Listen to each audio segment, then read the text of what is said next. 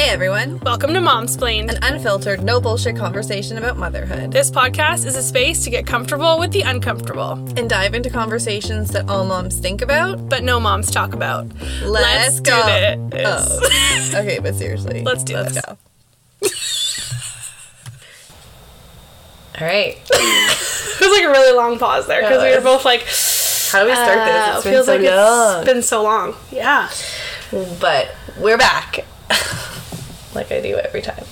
Stop looking at me like that. anyway, Um. Yeah, so we took a we didn't take an intentional break, um, but as you know, many of you know, we're um, wedding photographers, and our wedding season kind of just like hit us in the face. That might have hurt Like- people's ears, but like a Mack truck. It was like it, we were like, oh my god, we thought we would have everything like we had ourselves really organized we had a plan for editing and podcasting and then it just like went to shit really quickly. well you know how you plan something and then it goes the opposite which obviously that is so the we're case. kind of getting back into the flow Yes. slowly. this is nap like time so if it's short it's not my fault it's our baby's fault yeah. So um, we um, we're always looking for requests for um, episodes. So if you guys want to like send us messages or check out our Instagram, mine or the Momsplained Instagram, uh, to we always put polls up and for you guys to suggest. Um, different episodes so don't miss an opportunity to like get in there what you guys want to hear um, but today we are going to do a very much requested um, episode on our mental health journeys. We're going to try and fit both of them in one episode. Um, mine's a little bit shorter than Julia's, but we're going to try and fit them into one one episode. and i'm going to try not to talk too much so jordan's gonna like rein me in so if you hear her interrupting me a lot or like yeah it's because i've just chatted We could go on for a long time about I could. Uh, There is well, actually, if you go into my Instagram, there is a video as well. that I filmed. That was yeah. that we filmed like 2020, I think, or 2018, and then released in 20, and it kind of explains a lot of things. Um, but yeah, let's just dive right in. Okay, so let's go back to the beginning. Which beginning? Not my like when you were born. No, because I think that like you didn't really know what was going on up until like after your wedding, right? Oh yeah, I, I mean, I think that's when everything surfaced. Okay, so let's Yeah. start. When were you married? Let's go I back to there. So I was married in 2015, October 2015. Um, and my husband, for those of you who don't know, like uh, the timeline in which Brandon and I got married, it was a very quick um, proposal and an engagement. Uh, so we met in um, 2014, June ish. We started dating in September. We were engaged by December, uh, and then married by October the next year, 2015. So um, we had a lot of learning about each other to do, and we knew that. We knew that because we were getting married so quickly, there was going to be a learning curve. Um, Most people would have worked out that learning curve in their en- engagement, right, or they're like dating, Dating. or whatever. But Right, yeah. we got to do that when we were married. um, which, which actually, like looking back on it, helped me uh, not lose Brandon. Because anyway, so foreshadowing. uh, we yeah so i basically turned i think i had always suffered from some sort of uh, mental illness almost my entire life um, just the behaviors and the um, uh, like the repetitive behaviors that i would that i had um, you had like cycles, right? yeah, it's exactly that's what the word I was trying to think of there. Um, and so yeah, retrospectively, um, I can identify where I was and how I was feeling, and maybe the reason why I was feeling, and the reason why I was doing what I was doing, um, i.e., dating a lot of men. Um, because it was because I, I was depressed or I was anxious or there were other things actually and I was A lot of just di- trauma. a lot of trauma. I was diagnosed with ADHD uh, in my mid 30s, like just recently. Um, so, yeah, anyway, within the first year, I basically went from being a lovely person to be around when he met me to being probably the worst person that he ever wanted to be around. And um, it's funny because they always say marriage changes you. I really don't think that marriage changed me. I think marriage made me comfortable enough to be vulnerable. I think we talked about this a little while ago where like you maybe this has to do with what how you're feeling, but you jump from man to man to man from boyfriend to boyfriend. yeah. And it never really gave you an opportunity to sit in your feelings, right? Cuz you were constantly jumping to something new and fresh and something that made you feel Well, a certain way that when you were when you married Brandon and you guys were kind of like stagnant, right? Yeah, It yeah. made you realize Well, and I really loved him. Like Mm-hmm. I really, really, I really fucking loved him. Um, my one of my ther- one of the first therapists I'd ever seen. I think I was like 19 when I saw. No, I was older than that. Anyway, um, her the most the biggest thing that I- I got out of that therapy um, session was she said to me that it sounds like I give a little bit little bits of, of me to a lot of different people. And that's a like that's a, a coping mechanism. It's a way to protect myself so that i didn't give myself to one person. Therefore not one person can hurt me. They don't have the power to hurt me because i have been hurt um, when i have been vulnerable. And um, yeah like jordan said there's a lot of trauma. Not childhood trauma but like teenage relationship But I think everybody Trauma. holds a little bit of trauma from their childhood, regardless Oh, of yeah, I'm like sure. the kind of parents that you have. Well, I think that plays into more of my um, like behavioral things, like Mm-hmm. daily behavioral things, but maybe less to do with like the depression and, Right, right, right, right. and stuff. Um, so yeah, I after about a year, Brandon basically sat me down and was like, "I'm not happy, and I don't know if I want to be in this relationship anymore." I was like, "What?"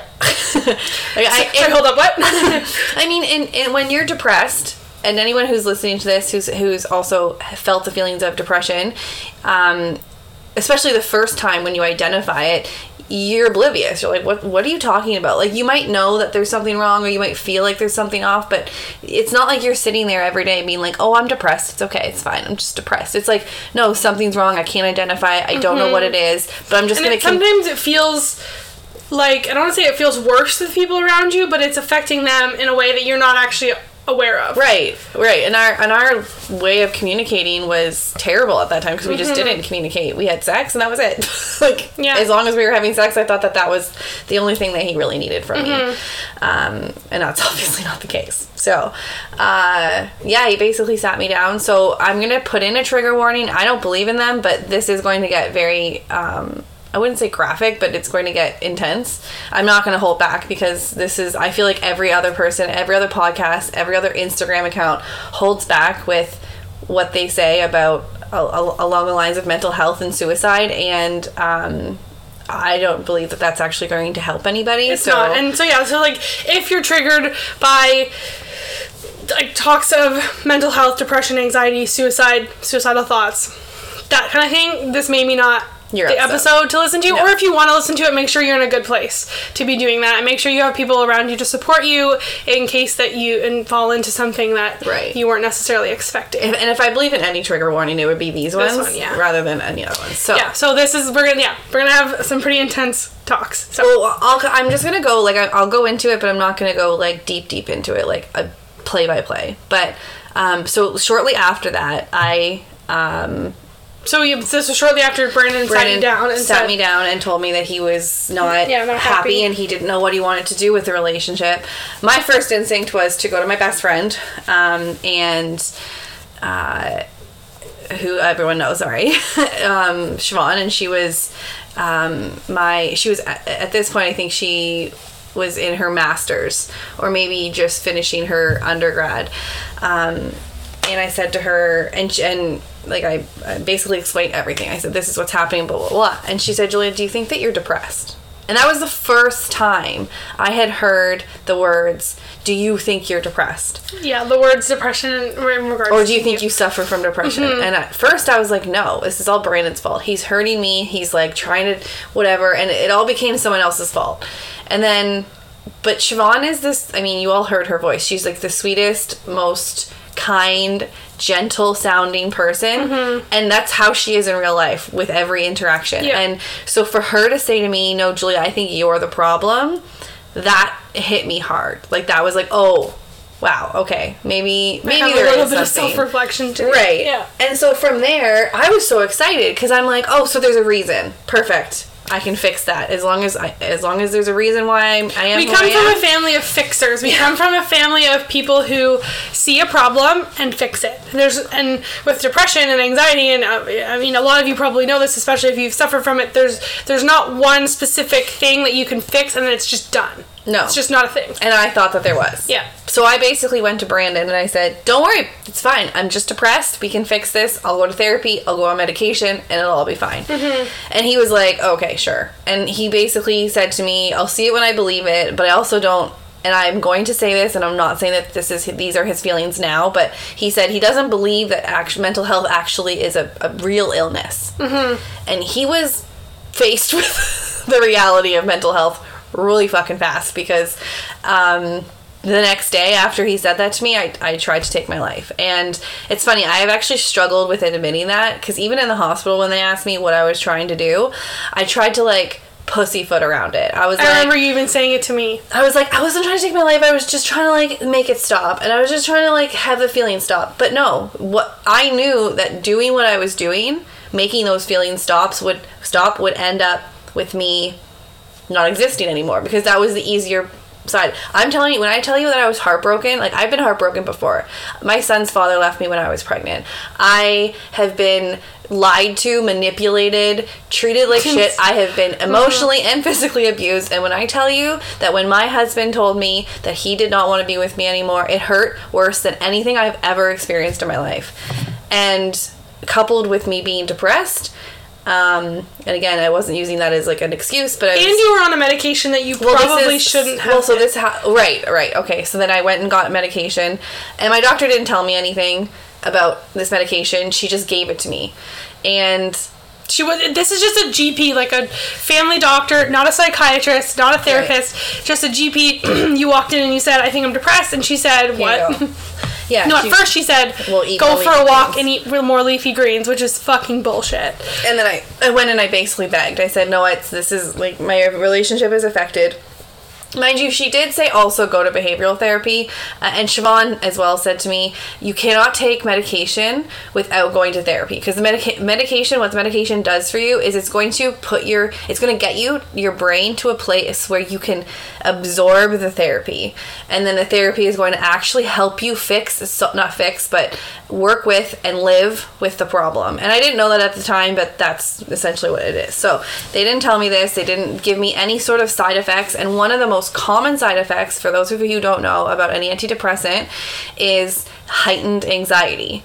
So I was I went from already probably suffering from anxiety and being dep- depressed to thinking that this was going to be a miracle drug and it was just going to automatically lift my spirits mm-hmm. and it did the opposite. It made me hella paranoid. I remember driving down the road by my husband's shop and there was a white car. We we lived in I think this was in, in Waterloo at the time.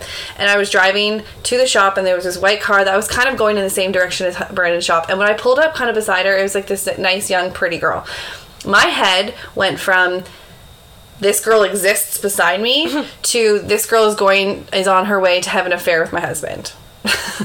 and I had heart palpitations. I called Brandon like screaming at him, being like, Why are you doing this to me? Why are you cheating on me? Why are you doing all of the things that you're doing and doing this to me? And he's just like, Whoa.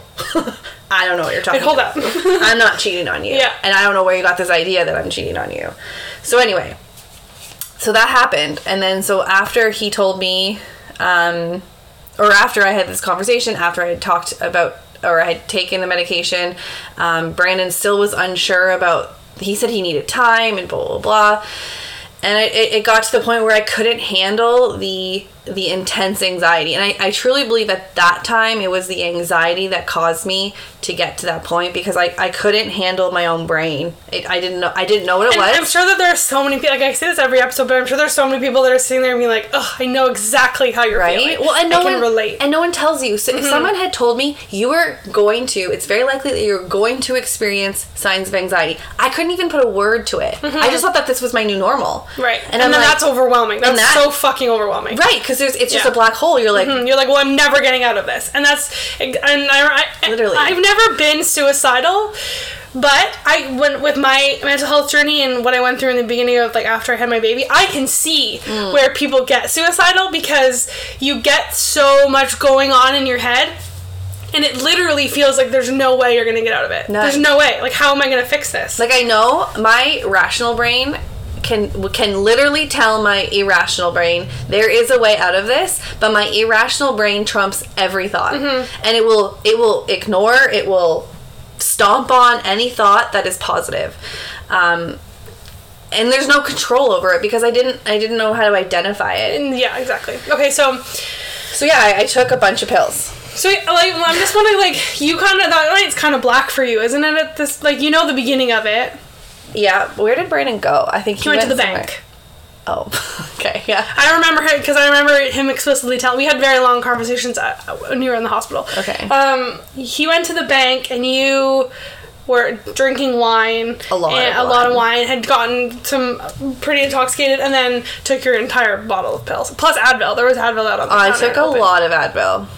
Yeah. Um, My th- my so theory is behind that the was reason I know what's going on was um, I at the time I only lived about five minutes away from you. Mm-hmm. Thank fucking God, because I lived here, I don't know what I would have done. Anyways, um, and bless Brandon's heart, like I love him to death, but he had no fucking sweet clue. He came home and Julia was like pretty much unconscious on the floor.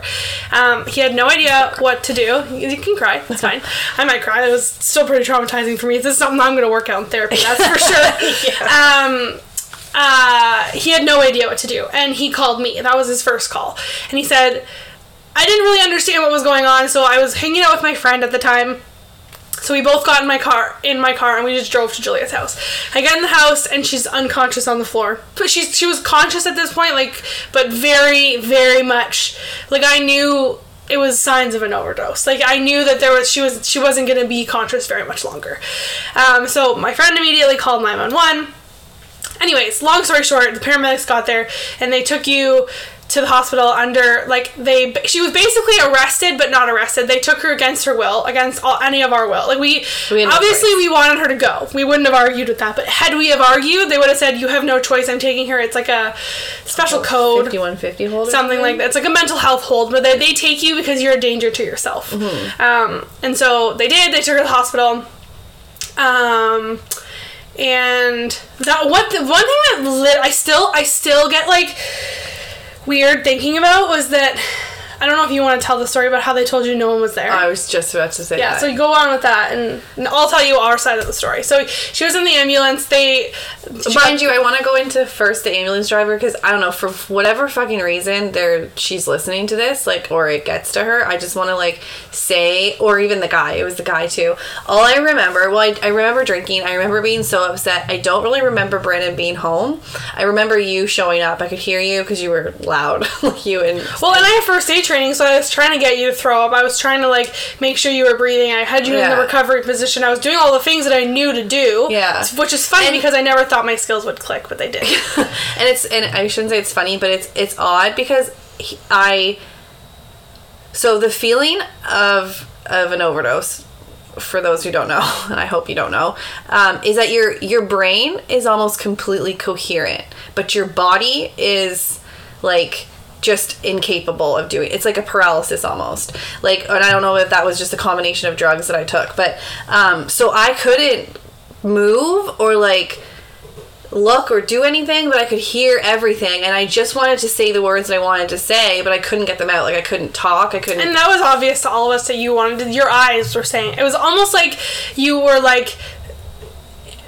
Like you know how somebody who's like disabled Yeah. has like they communicate a lot with their eyes and I could see I could see the fear in your eyes which was what was the scariest and I just kept like at the, um this is gonna make me cry but like at the time I just like Valley obviously wasn't here it was just like I was like you need to just think about Cole yeah, Cole and he was you not here at the time, just so everyone knows. no I, mean, he was. I was like Cole needs you I need you like Brandon needs you you like you need to just But that's the thing. The only thing that was going through my head at the time is Brandon didn't need me. But anyway, But and that's, I know, but I just kept repeating that. Like, Cole needs you. Like, you need to stay for Cole. Like, just do whatever you need. They're almost here. The paramedics are almost here. Just like hold on because yeah.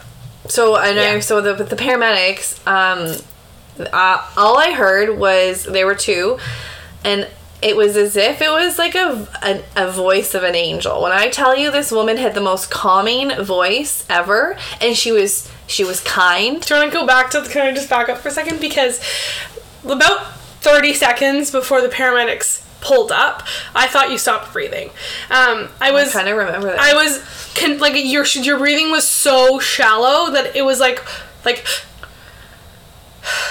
like it was Oh, wow. so shallow. Like I, and I freaked the fuck out. Like freaked the fuck out. I ran out the door. I saw the and I was screaming. The they, they get, I don't know if you like you're a paramedic or you've seen paramedics work. They don't hurry. They don't want to create a sense of panic. Yeah. So they go very calmly. And I that, I was pissed. I was like, you need to get the fuck in that house. The police officer had to.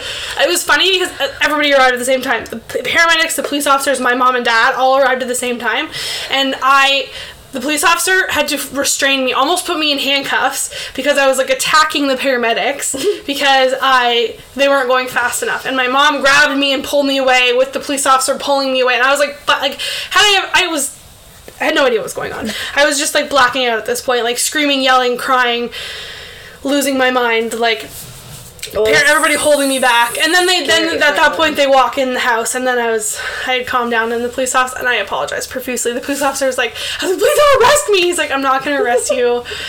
Anyways, that, it was yeah. So they they're very calm.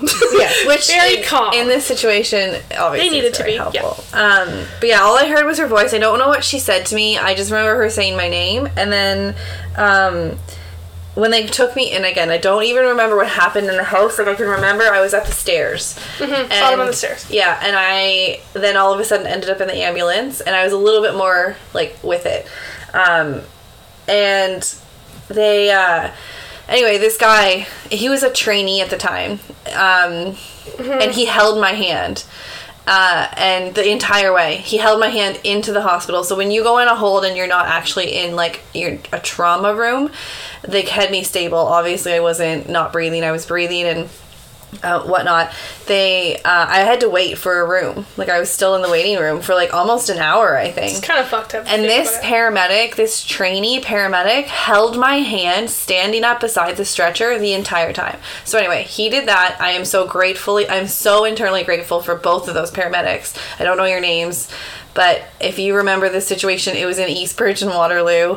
Um, then I am eternally grateful for you. But then I was in a room and. Uh, Well, first of all, we asked the paramedics very explicitly. We said, "Can we come? We Yeah. want to. We want to." I was like, my mom was like, "Can I ride in the ambulance?" Like, I wanted to go in the ambulance. They said no because she's brought on a mental health hold. No, you can't see her. She has to be assessed by a, a doctor before we can allow you guys to see her. Um, so my mom, they're like, "There's no point in even coming to the hospital." They explicitly said that. He's like, "Cause you could be waiting for." a long time. very very long like days even really like it, Yeah. it could be a long time Yeah. um so we all so my sister showed up my brother showed up my mom and dad were there me and julia's husband and we were all just like sitting in your living room uh, Yeah. at angler way and um And I don't, I don't even know. Just waiting. Was it the nurse that told me that, or was it the police officer that told I'm not me? sure. So I, I can't remember. Both of them, either of them, were not very nice. Um, the the police officer was standing outside my room. He had to until I was assessed. I wasn't handcuffed or anything, but I was basically just not going anywhere. Um, and I had to drink charcoal. Because that's what's that was gonna coat my stomach and uh, any of the Stop rest of the right? Right, and then I was put on a like an ECG, EKG, whatever monitor because the number one thing that they're worried about is an arrest, like your heart troubles with the medication that I took. Um, but so- you asked them right you said something like is can i have see my family or is my family Right. here? Well, and I so I, but they explained it to me that you cannot see your family until you're until you're seen by a doctor. You're stable, and you have to drink all of this before. And so I had finished all of it, and I'd already, almost threw up multiple times. And I the nurse would come in and out, and she was really short and weird about it. And then I said, "Is my family here?" And she said, "No one's here for you." And I was like, "What?"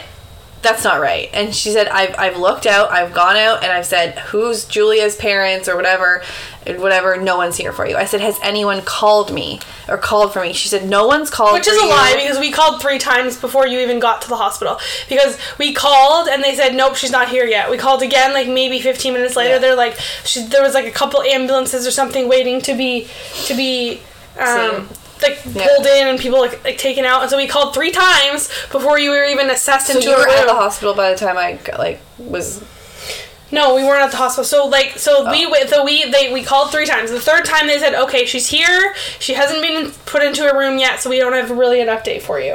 Um, so then we said, okay, can you please call us when she's in a room? We want to then go to the hospital. They're like, yeah, okay. we they didn't call us. So we had called three times, so she was fucking lying to you. Mm-hmm. And um, we yeah. So then I think it was we eventually they eventually called us and said, okay, she's in a room. She's done the things that she needs to do. She's going to be seen by a doctor and a social worker. Yeah. And they said, um, you guys can come now because after she's seen by the social worker, then you guys can come in.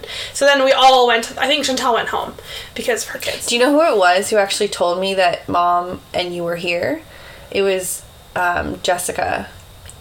Oh. She was a nurse there. Um, one of my old, like an old friend uh, or acquaintance of mine. Um, she was an ER nurse, or she may have just been a student at the time. But she saw my name and she came to see me, and I was bawling my eyes out. And she, so she obviously knew what I was in for. And I just said they, I had said no one's there, no one's here for me. She said, Julia, your whole family is in the waiting room. It's like they're taking up the entire waiting room. So we were all there. Yeah, we all came, and then that, that was only be, we didn't go immediately because they just explicitly told us not to. Yeah. Um, which I'm that I me and my mom like held each other and bawled our eyes out when they when she because Brandon went in there and then he we could only see you one at a time. So Brandon went in first and then he came back out and he was like he she thought no one was coming for her. She thought we were like didn't want to see her and me and my mom were like oh my god oh my god and that and like of all the times to think that we abandoned you. Yeah. Well, I honestly, I wasn't. I w- I wouldn't have been surprised if Brandon didn't show up just because of everything that we went through for some reason. That would have been the only person I would have expected or not been, like, insanely confused why they didn't show No, up. we all. I mean, I don't think. I don't think family- Adam and Chantel did because like, but we just said like, well, me. I was like, I'm Yeah. going. I'm not not going. well, when something, when one of us goes down in our family, like the whole family shows up. It's Hence why like- when all this happened, it was like it, I think it was only like ten o'clock. We all came to your house. Adam, Yeah. Chantel, mom, dad, me. We were all there. Yeah, yeah. So yeah, so basically after that, um, I was released on the condition that I go see a psychiatrist right away, and so the hospital set up that appointment. yeah, it's like right across the street from the hospital. Which, by the way, in Canada, if you want to see a psychiatrist, um, even a public, like not a public one, but a private one, if you want to pay for it, you have to wait like months. I waited months for mine recently, um, and but if you're in a crisis or if you've Which is why people say if you're in crisis, just go just to go the to hospital because then you will be seen. They will mhm. take you seriously. They will. I mean, they might not treat you very well, but they'll, you know, you'll they'll be referred. So I went went and saw a psychiatrist, and then I started. Was that was I starting therapy with Jen then? Was that right I don't remember, but th- that was like the beginning of your of your journey. Where I was like, okay, shit's getting real, and I think that's when Brandon realized. Okay, so I fully see that she's almost not even in control of her own body right now. Well, yeah, that's and I remember you saying that to me where he was like he it's easier for him to to like wrap his mind around knowing the fact that you that wasn't you. That wasn't who you were. Yeah, like That who he your- met, who he met, and who he married was Was who you were. And And, now- who you are now. and and but he's he made me and I always I always say this to him I'm like he made me so comfortable that it's all it's his fault no and I'm, I'm not and I don't say that in a bad way I say that in a very good way like I um we had like we had an intense relationship we loved each other very very much and then it kind of just went down the shitter and um and I, I tried to explain to him over and over again that this is not who I am. Like, who you see right now, who you've come home to for the last year, has not been who I am. Um, and it's taken me a really long time to get back to the person I am. I would say maybe in the last I think two you're years. almost Yeah, you're almost like more true to yourself now than you ever have been. oh in your whole life. hundred percent, hundred percent. Well, and it that's the thing. So my so the biggest lesson I've learned out of all of this, and again, there's more to this story, but um, is that so when I left the hospital, when I got seen by a psychiatrist, when I started going to behavioral therapy regularly and got myself on a good dose of medication, like That was also a process. You're on like Oh, God. medications on and off and on and off. Anyway, and that's continue. very normal. I just want to preface that, like, um, finding a good medication that works for you is very difficult, and there is a lot of trial and error. They almost tried to diagnose me with bipolar, but this was after the second Mm-hmm. multiple time. personalities. Yeah, and this was the second time I was in the hospital. Um, there's a little snippet for you. Um, but yeah, so uh, what was I saying before that?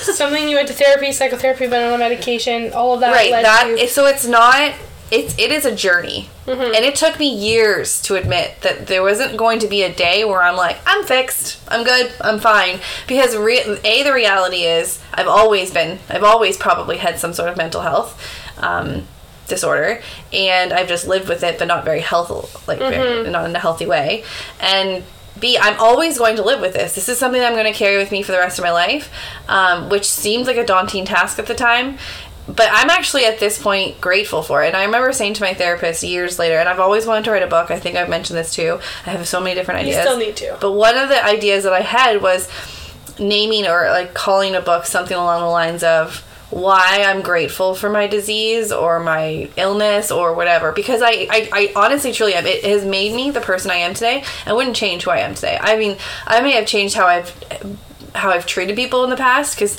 there are a lot of people out there there's a lot of men out there who I've not been nice to um, but I would never change what I've how I've gone about what I've done because I, I, I really enjoy the person I am. Um, so anyway, yeah. So I went to behavioral therapy.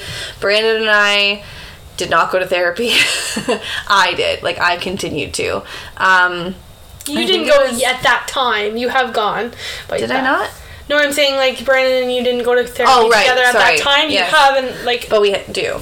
yes. Um, so about and I honestly the, the year after that was kind of blurry. It got a little better. Brandon decided that he wanted to stay, and he's since admitted that he like the greatest his the the, the second greatest decision he said that he's made is staying like his first one is married me and the second one was not leaving when things were tough and when i'm saying that they were tough like he had every right to leave like It wasn't. It wasn't tough. It wasn't like, ooh, this is hard. It was like really fucking hard. Yeah, like he Really loved the shit hard. out of me. He loved the person he who he married, but he didn't know if this is We just need what to happened. honestly do an episode with him. Oh, On this absolutely. and how the husband's perspective. we'll do that after our therapy session today. Yeah. Seriously. Um. So yeah, and I, I think the next year was a little bit of a blur, but it was back and forth all the time. I, I abused alcohol a lot in the, the year Mm-hmm. after that. I drank a lot of alcohol, and I didn't. I don't drink. For those of you who know me, like before I met my husband, I did it not. I didn't drink very much at all. Um. And then. And I was smoking like cigarettes, not marijuana. I was like a full time smoker. Um, Just and then mask.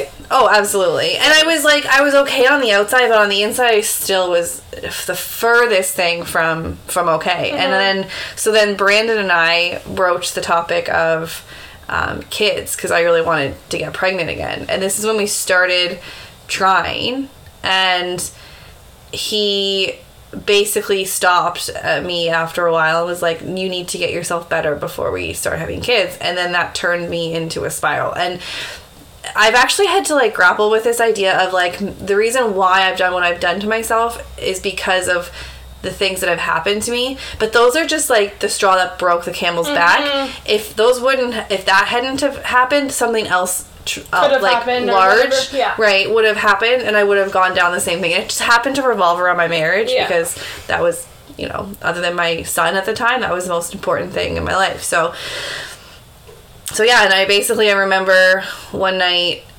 he had just said to me, and we were living at my parents because we were trying to save for a house, and um, I was in my room and I drank a lot of fucking wine, and I did it secretly. That's See how this. I knew. I wasn't was- here for this one, so this is. I have. I no actually idea remember quite a bit of this one because I wasn't.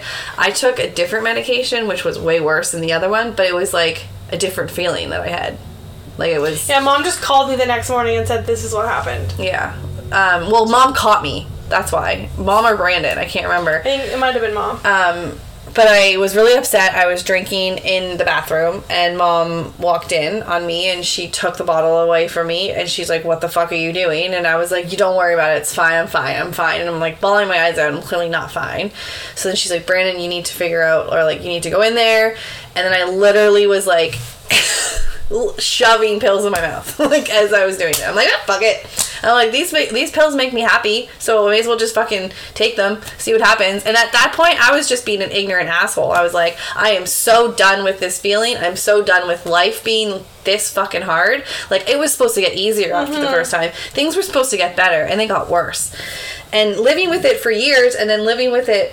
And then knowingly living with it for another couple and being years. almost being hyper aware of everything. Oh right? yeah. and that, and I am a, that type of person who is hyper aware Yeah. of everything. I I just was just so done. I was Yeah. literally exhausted, physically and emotionally, mentally, everything.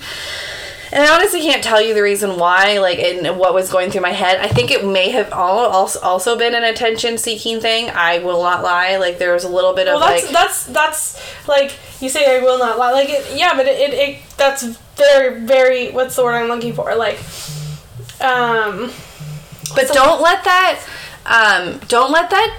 Like if anyone else is having that feeling of like that's what I want to do, I'm not it's saying doing. cry for help. That's Exactly. what, like like I'm not saying like that's valid. That's a very valid feeling. People are like Yeah. oh well it's like it's embarrassing. Well yeah you know what It is em- sometimes it is embarrassing. It, you shouldn't be embarrassed is what I'm trying to say. But it is a way for you to say I need fucking help. And, and Right. sometimes when you just can't say it in any other way, Yeah. that's the only way that you can do it, and that's very valid. Exactly. And actually, after that time is when Brandon and I came up with the safe word. Like our, my word, where I was like, if I am feeling the way that I'm feeling or was feeling, then I just say this word. I don't have to You don't have to him. explain your feelings. No. You don't have to say this. he just basically calls everyone and is like, Yeah. all right, let's get on Julia. Let's figure out. Let's watch her. And so after that too, he uh, he was giving me my medication every day. He didn't trust me. he was hiding it. it. Yeah. And, and when they would go on like, um, or when he was away, he would go on like trips with his friends. I would have to stay at the house, and we would have we would have her medication locked upstairs in my mom's room. Yeah. And she would have to ask for it, and we would have to give it to her. Like I mean, the proper dosage, obviously. Um, but uh, I'm telling you that that's it. That probably saved my life. yeah, so we did that for a long time, when your medication was Like a couple years. Yeah. I Um, I take my medication myself now, but um, again, I'm in a completely different place. But that time when I went to the hospital, I just wanted to like cover it very quickly. Um, the nurse was like almost physically abusive to me. She did not believe that I was inca- incapacitated. She thought I was just faking it. So she's just like, Julia, sit up, sit up. I know you're not like, you're not actually passed out right now. You're not actually blah, blah, blah. Like, sit up. Your vitals are fine. She's like, you're just on a mental health hold, so get in, uh, whatever. And I remember thinking to myself, if I didn't want to kill myself four hours ago, I want to kill myself now because you're making me feel ashamed. You're making me feel like an idiot. And I feel like a fucking fool. I don't even know. And it was the therapist who came in that actually made me feel way better. So I'm thankful for the mental health team at this this hospital, but I am but the mental health system in is this In country general, in the world just needs a big overhaul. abysmal. Yeah. In the words of Joey Tribbiani, it's abysmal. Um, so yeah, that and then after that, I, I was I have been in well, I mean not the last couple of years, but I committed to what a year of therapy after that. Like my whole family You went found into therapy. we yeah we, we did like a family therapy session Oh, and, and- I want to talk about that actually Yeah. a little bit because we did that I'm still holding on to something you said in that therapy session Oh, God. in a good way no in a good way so you we, we all sat down with you and your therapist to um, kind of like talk about what you needed from us and a plan for if this were to happen. And, and your therapist explicitly said to us she said if julia is feeling the way that she is she is committed to not acting on her feelings without saying she needs like saying her safe word first or telling you that this is what she's feeling. She is committed to that. And i still to this day i still to this fucking day am holding on to that if if anything were to go downhill that she would tell me first Do you know what the the safe word is? yes Okay. this hasn't changed right no. Okay. I know. so yeah I, i'm still why are you do you need to use it No, I just wanted to know that like I was Oh fuck yeah! I'm still holding on to that shit, it's, you I, know we can't talk I about that animal ever. I know. I, I had the reason why I picked that was because that was my favorite stuffed animal when I was a kid. It was a pink platypus. The word is platypus. Yes. It's our safe word. I don't know why. Everyone asked me what my fa- what the word would be, and I said platypus, and they're like, "What?" I was like, I just remember in my child. That was. I think it, it took me back to the the last time I felt like I was like in this good situation or like a fun, loving, whatever, and I was like platypus. So yeah, so we, we did that. You you've been like actively in therapy. You found a medication that worked for you. yeah and i and even after that my my psychiatrist so again i went to go see another psychiatrist right away because that's what the protocol is and he he thought i had per- multiple personality Bipolar. um, bipolar he thought i was just r- suffering from anxiety and not from depression um, and looking back on it now it, i think my adhd had something to do with it Oh, like it was being overwhelming and like, undiagnosed and not knowing that that my overstimulated and all that. Yeah. Right, exactly. Um, and I and I am like it wouldn't be surpri- I wouldn't be surprised if I'm actually on the spectrum somewhere as well because I, loud noises. Oh, um, I'm, I'm Julia. I have done research. I have done study. I know all that you are one thousand percent on the spectrum. I'm- I don't know. I'm not a therapist. I couldn't diagnose you, but you're they're there for sure. I mean, I think Yeah. everybody is to a small degree. But mine is like I get physically it physically hurts when Brandon touches me when I don't want to be touched or a loud noise like Yes. pins and needles go through my body. Yeah, that's- yeah, and I like for sure. shudder and I anyway. So yeah. Um. So anyway, there's a lot of things that that were contributing to what my medication was going to be and what wasn't. Well, it wasn't. They put me on an, on an antipsychotic. That was not the right medication for me. He said it's either going to do one thing or the other. It's going to make you go fucking manic and stay manic because you're when you're manic depressive, you're either like there's no baseline, so it basically brings your manics down and your depressives up or something. I don't know what the proper terminology for that is, but if you're not, then it's just going to make you manic or depressive. I don't even know what it was, but it What did it was- do to you? made me manic. Like I was like, no, like literally a week into this medication, and I had like heart palpitations. I was like, I wanted to literally save the world. I wanted to go on like and do a safari in Africa, and and it just wasn't. It was like you're just like, and this is not right. literally like I was coming into my skin and I couldn't explain it. So I went back and I'm like, fuck no, I stopped the medication right away. Um, and then he put me, so he kept me on the one that I'm on, and I'll, I'll be very like candid with you. I'm on Wellbutrin, um, which is actually I've learned uh, can be treated for anxiety and ADHD. So it's the fact that they I found Wellbutrin is like a life saving drug for me because it probably helped with my ADHD a lot, which then helped me get into a better So place. you were on something else though, weren't you? Yeah, I was on um, Cipralex. So Citrulline was the fir- very first one. Cipralex and Wellbutrin and another one which was taken at night was supposed to be taken at night. You but had get them this, mixed up, yeah. get this. The the the um, pharmacy had actually switched or mixed up the, the stickers on the bottles, and I had been taking it the right way the entire time. But then I got my new medication, and I was like, oh my god, I've been taking this the wrong way this whole time. So I switched them. So I was taking a stimulant at night and a sleeping aid in the morning. So the, my whole so lack of sleep, I was delirious, and I think I went through like three months of that. And then my my I went to my doctor. I'm like something's not working. I need to get off these medications. And she's like okay, and blah blah blah. And at the end of the conversation, I said to her. Well, I just find it weird that I have to take this one at in the morning, and she's like, "You're taking that in the morning," and she literally laughed out loud. She's like, "Why?" And I showed her the bottle. So this is what they told me to do. Yeah. So anyway, that was that. So But now currently since then, Yeah. yeah, and currently I only on Wellbutrin. Yeah I'm on a very like high like a relatively high dose, not on the highest dose. I think it goes up to like 250 milligrams. But when you start on Wellbutrin, I think the starting point is like 100, and then you go up by like 25 milligram increments. I'm at 200. And I, that's a very good medication for me. Uh, I tried to come off of it like last year or the year before, something did not work um, at all. Um, and then I'm also on Concerta for my ADHD, um, which r- works really well with my Wellbutrin because both of them, one of them is a stimulant, but the other one, like Wellbutrin, is it acts like a stimulant, but it's not. So it gives you that boost, but it's not actually going to like stimulate your body like a like Concerta will. Um. So yeah. So I'm on the I'm on the no you said brand one of of our you're in what? I'm on the no name brand of Concerta. Um. You said that. Oh great. I think Emery's awake. um. I'll leave her for a little. while. You said that um you. Um, in another podcast episode, you said something about how like your baseline was here, mm-hmm. and Yeah. so when you would go low, it would be, but like now your baseline's here. Yeah. So when you go low, it's just lower than you've been before. But it's above my previous. But it's above your baseline. previous Yeah. baseline, right? Um, and, Like, and I and, and what were you gonna say? no, go ahead. I was just gonna say, and now I don't. I want don't want people to think that you're this like rainbows and butterflies person all the time because that's not reality. No. You still have days where you're just like, mm, I need to be careful, right? Mm, Yeah. I maybe shouldn't be alone today, or I, I really need support today. Well, and this is the one thing I really wanted to like drive through my, the microphone right now. When you have a mental illness, or if you think you have a mental illness, um, there's ebbs and flows always, and being Right. aware that it goes up and down is the most important part of your recovery because. If you expect it to always be up, then you're always going to be disappointed when it's down. And when you expect it to be down, you're not going to allow yourself to be happy.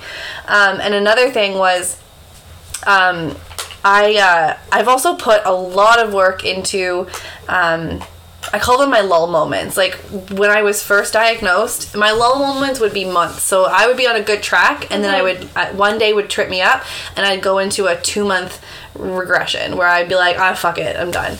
And then slowly over the last seven years, that lull moment has now gone and can be close to just a couple hours.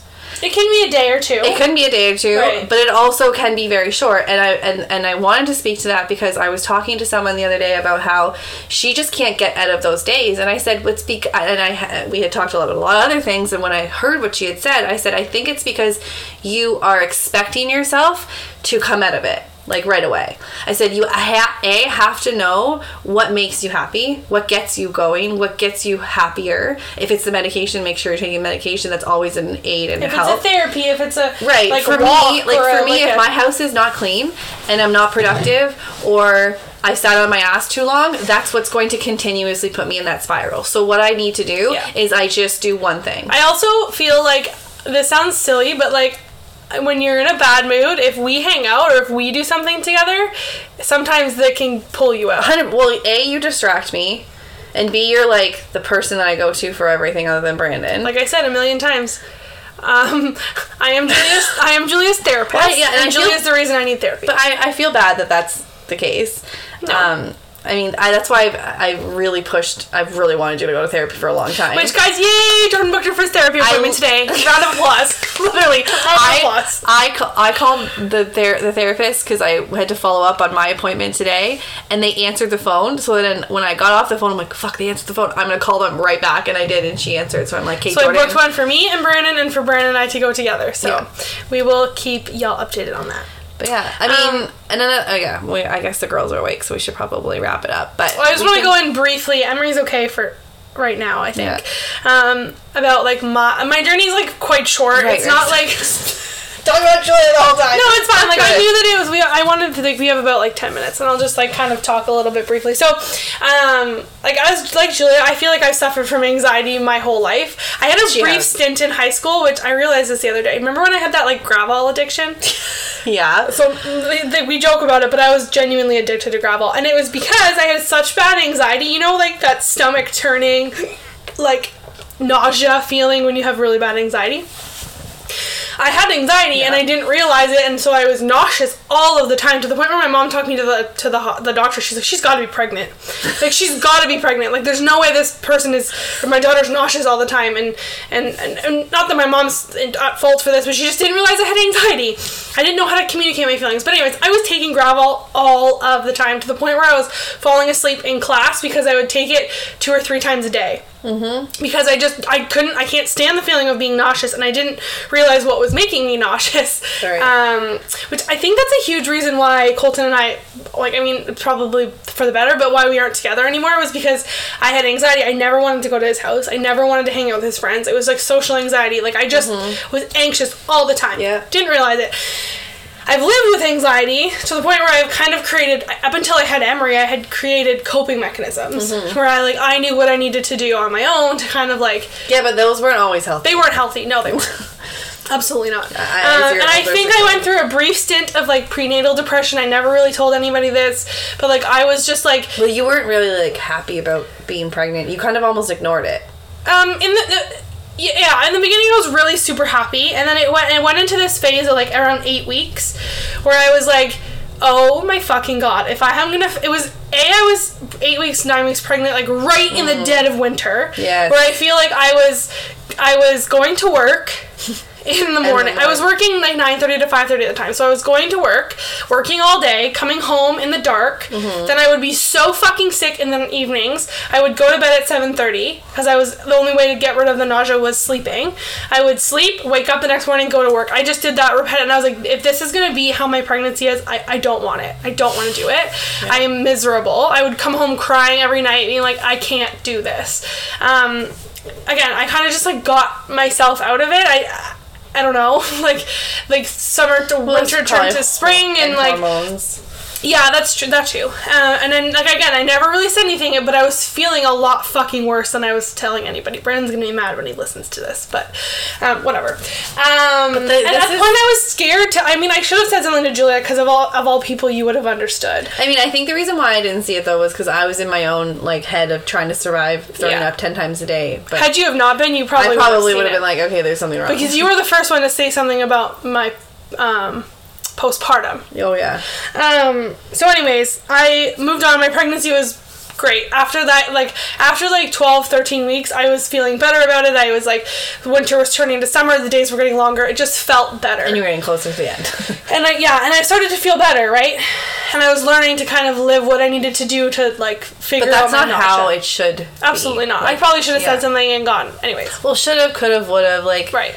um, uh, it just it it the fact that we don't talk about this Be right back, guys. I enough, gotta answer a phone call. Julia's just gonna talk. the fact that we don't talk about this enough um, speaks to how we handle it. If we're not talking it, like we, uh, I told Jordan that we wasn't, we weren't going to. recording a podcast. Just one. Um, I told Jordan that we weren't going to talk about what happened recently, but we all know what happened in. Texas recently, and um, the fact that we're not talking about, at least in my opinion, not talking about gun laws and lobbyists and trying to get them to, you know, prevent people from having access to guns, it, it, it exacerbates the problem. So if we're not talking about our mental health, if we're not talking about what it is that's wrong, or how it feels when we feel bad, or how we feel when we're in those, you know, gullies of depression, then we're never going to be able to fix them.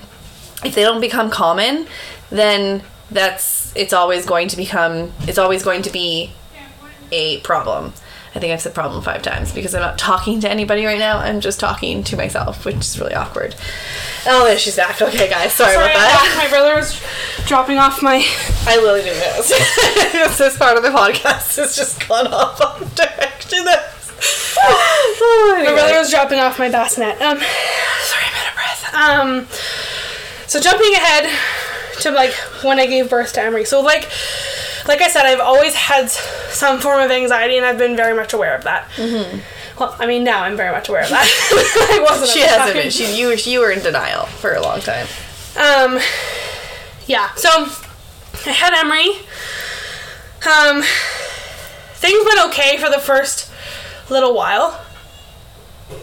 A couple Emery's of crying. days. Yeah, and then um, I started to feel just like feelings of like doom is almost like the worst. Like, and I was like, okay, this could be baby blues. Like, it mm-hmm. only usually lasts a few weeks.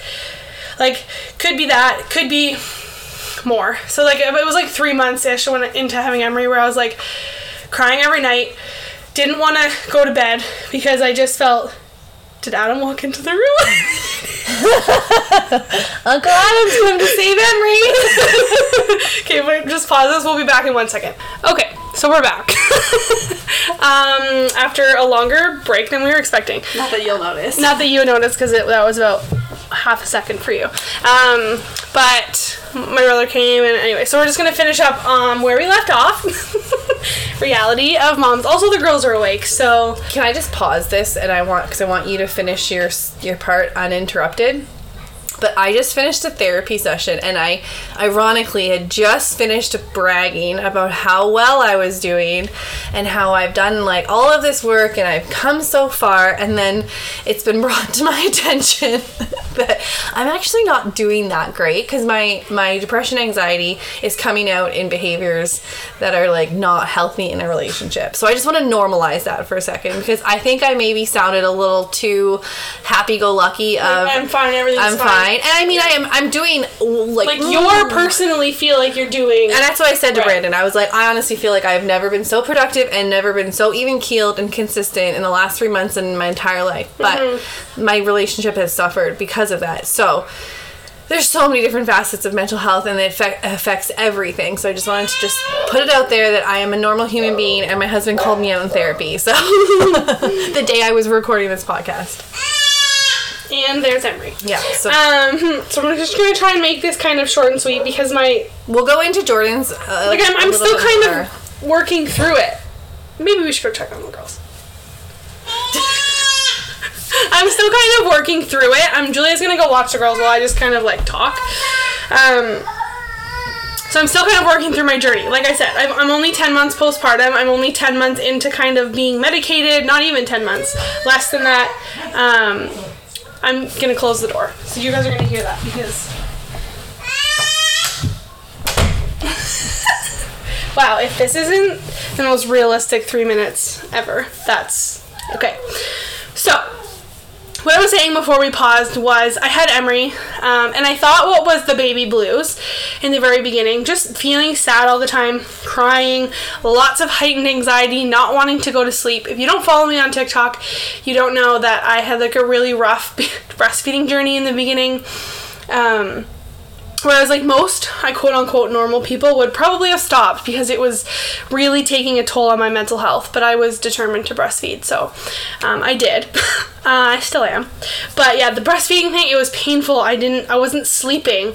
All of these things, and I just was like, well, maybe that's what it is. It's just you know, breastfeeding's hard, and I'm a new mom, and hormones, and I'm not sleeping, and all of these things, but it continued two, three, four months postpartum, um, and at that point, I was, I was having feelings of overwhelm in the sense that I was overwhelmed by my emotions. I was overwhelmed by what was going on in my head. My brain was constantly going a mile a minute. I had no idea how to stop it. I had no idea how to reach out for help. I was embarrassed to reach out for help. I felt like it made me a bad mom if I admitted to struggling.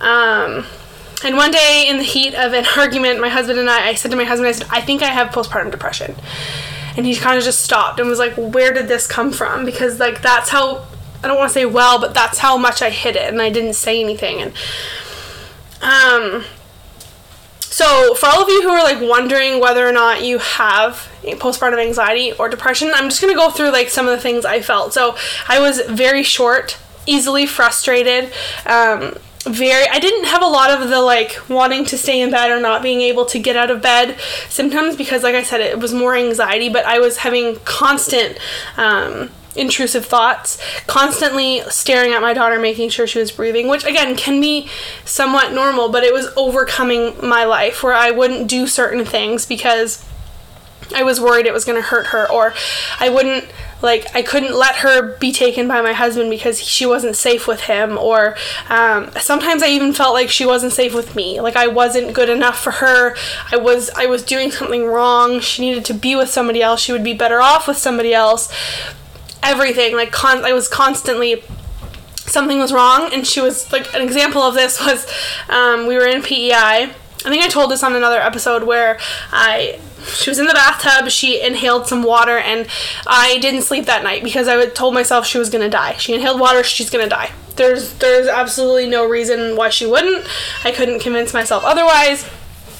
Um, and so that was at that point i was like okay this is this is too much. And so i i um eventually like i said admitted to my husband admitted to julia and then i called my doctor and i said um, i like this is what's going on. I, I don't know what to do so we had a little bit of a conversation she tried to like determine what was the best medication to put me on um, and so since i was about four months postpartum so uh, a while ago um, so yeah about six months now i have been on um, cipralex i don't know the dosage um, and i found that it's made a huge difference. It's um, and I notice it especially when I stop taking my medication. Um, I notice I'm short tempered, I'm fr- easily frustrated, overwhelmed.